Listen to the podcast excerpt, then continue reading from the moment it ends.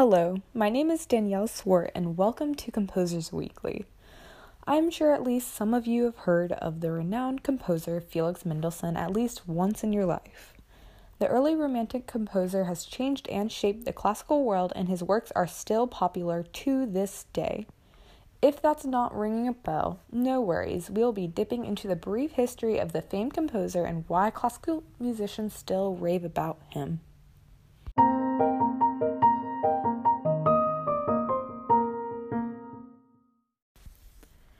Mendelssohn was born February 3, 1809, in Hamburg, Germany, by the original name of Jacob Ludwig Felix Mendelssohn Bartholdy.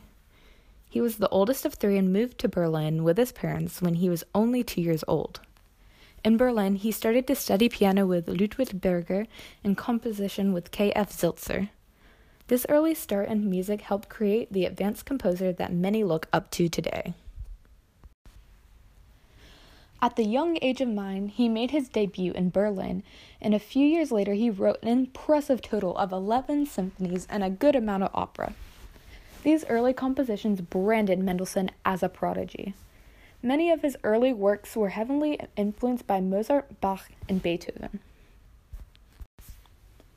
To give some context to why he may have taken these specific inspirations so early in his composing career, Bach's use of technique and structure has been used as the basis of many preceding composers.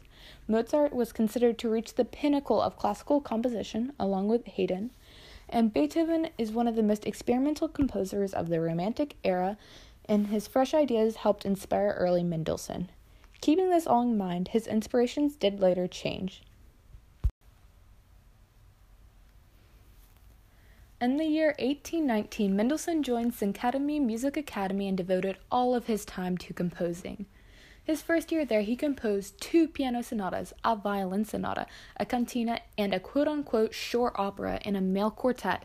At this time, he also produced his famous Midsummer's Night's Dream, which I'm sure most of you have heard sections of the main overture in modern media or commercials.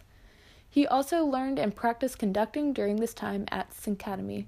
This period of conducting also led to lots of developments in his later works.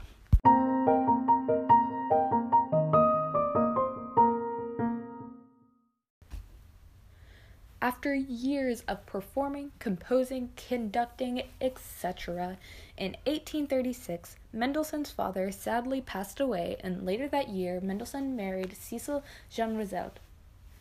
He later had five children Paul, Karl, Lily, Marie, and Felix. Mendelssohn also founded the Leipzig Conservatory of Music and became its director in these later years. His position as director helped him continue to compose, conduct, and perform. Some of Mendelssohn's greatest works came from his later years, though they were considered less experimental. In these later years, he composed his Piano Concerto No. 2 in D minor, along with many other lieders, fugues, and other compositions.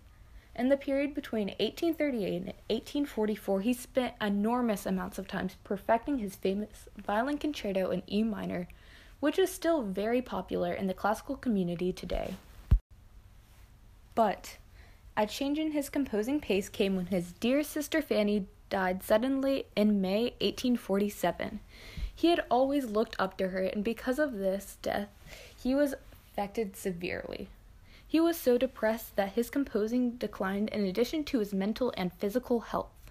Six months after her death, Mendelssohn died of a ruptured blood vessel after visiting Switzerland and composing his string quartet in F minor.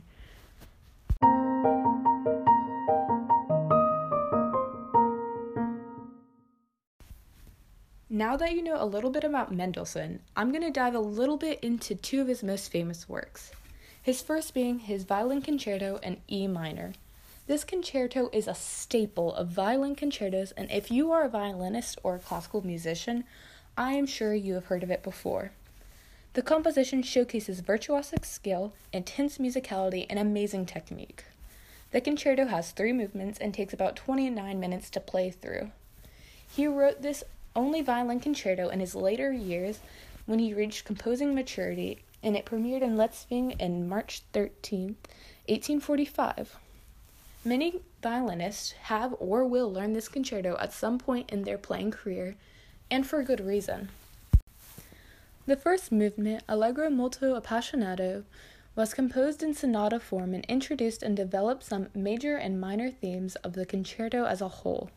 The single line that the bass carries over begins the second movement of the concerto Andante, which is more restful and gives an almost searching feeling to the concerto. The third movement, Allegretto non troppo, Allegro molto vivace, is a hybrid sonata rondo form and conveys the beautiful and lively conclusion to the concerto.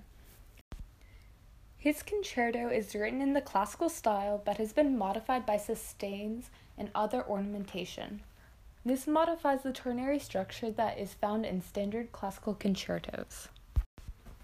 Many also argue that the concerto is one of the most popular violin concertos, almost rivaling Tchaikovsky's Violin Concerto in D, though that is up for debate. Mendelssohn's time and effort into this piece clearly shines, and it's become one of the most famous compositions. I think this concerto will most likely continue to be a favorite by many violinists and continue to keep its reputation. I hope if you, the listener, has about 30 minutes or so to really check out this piece if you haven't already. The second famous composition I will be focusing on is the overture from A Midsummer's Night's Dream. The overture was composed in his early career when he was 17 and gained popularity over time. Mendelssohn had an affinity for Shakespearean plays and already had a deep understanding of the context. This understanding aided Mendelssohn to create the overture and other compositions for the play. Many describe his overture to having a magical feeling that the story possesses. The first lines of the overture start with simple chords and leads to the fast-paced theme. The overture introduces motives and tries to play with the main theme of the story itself. In the middle of the overture, we return to the first four chords being repeated in the original bouncing theme with a slight variation from the bass. Another slower main theme is developed as the music moves towards the climax of the composition. A new theme is added with some repetition of past motives. The piece concludes on a surprise ending with the repetition of the fast theme from the beginning, followed by a more solemn theme in the brass and winds. The overture finally ends with the same chords from the beginning with a slight drum roll. This overture was a starting point for the rest of his compositions concerning A Midsummer's Night Dream. Some other famous pieces from the collection would be The Wedding March and Scherzo. The Wedding March, in particular, was used at Princess Victoria's wedding to Prince William of Prussia in 1858. The overture still is used for the play and taught in some music appreciation classes. Though these are his most famous works, he has written so much more. Some other compositions I would suggest would be Symphony No. 4 in A major, Opus 91, Allegro Vivace, A Midsummer's Night's Dream, Opus 61, Wedding March, String Quartet No. 6, Opus 80 in F minor, Songs Without Words, Opus 30, number 18, Allegretto Tranquillo. String Symphony number 9 in C major, MWV N 9, 3, Scherzo. Concerto for Violin and Piano in D minor, MWV 04, 1, Adagio. Symphony number 3 in A minor, Opus 56, 2, Vivace non troppo. A Midsummer's Night's Dream, MWV M13, Act 3, Nocturne. Rondo Capriccio, Opus 14, String Symphony No. 12 in G minor, MWV N12, 1 Grave Allegro, Songs Without Words, MWV U 110, No. 6 in F sharp minor, and A Midsummer's Night's Dream, MWV in 13 Scherzo.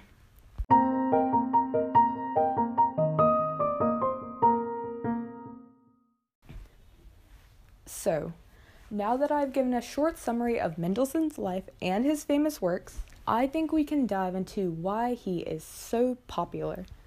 Since Mendelssohn was really alive and composing, he has always been popular.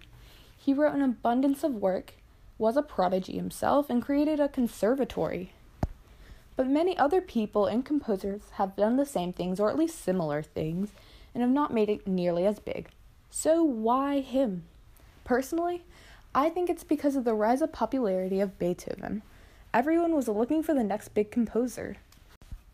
Sure, it would be hard to overtake Beethoven's enormous popularity, but he was a child prodigy and produced lots of music starting at a young age.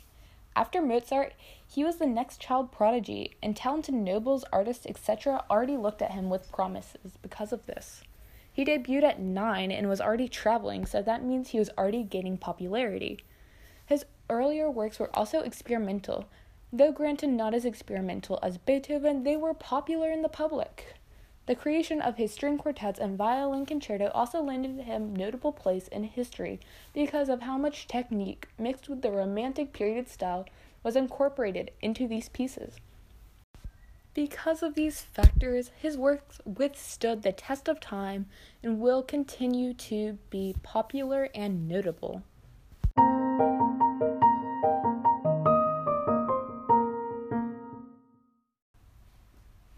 Well, that should be it for today's episode of Composers Weekly.